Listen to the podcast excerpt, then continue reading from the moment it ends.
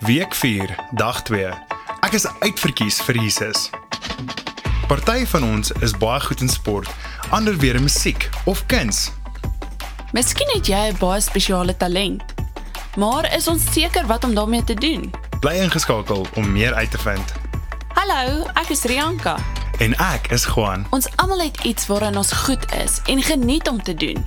Ja, ek dink ek gaan eendag 'n Springbok rugby speler wees. Party van ons het groot drome, maar Jesus het vir ons talente gegee vir 'n rede.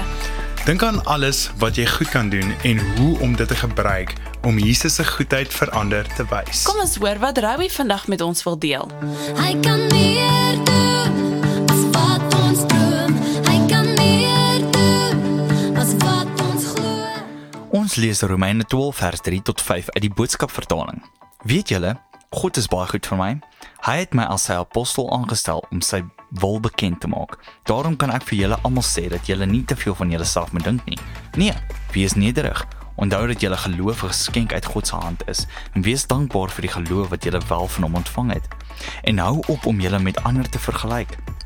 Ek wil dit met die beeld van 'n liggaam verduidelik. 'n Liggaam bestaan uit baie ledemate. As ons as kerk ook 'n liggaam is, dan moet ons so optree.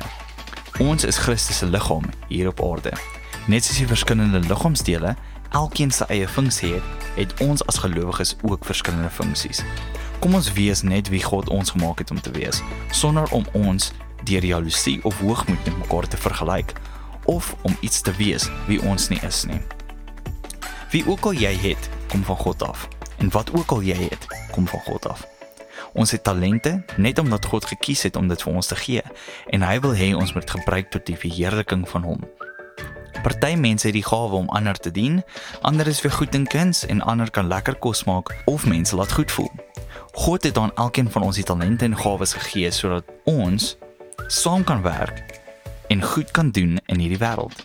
Gebruik jou kookvernuf om kos te maak en aan mense wat nie kos het nie. Gebruik jou stem.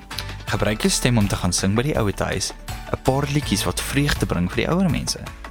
Ons moet saam met ander bly wees en oor hulle talente en nie daarop jaloers wees nie, omdat ons nie dit het nie. Onthou, ons is saam beter.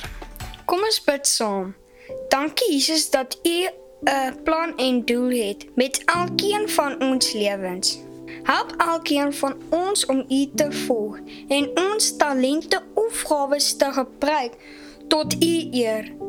Dankie dat U ons gekies het. Amen. Onthou, julle is uitverkies deur Jesus. Volg ons op YouTube en besoek julle gemeenskapblad vir nog meer aktiwiteite.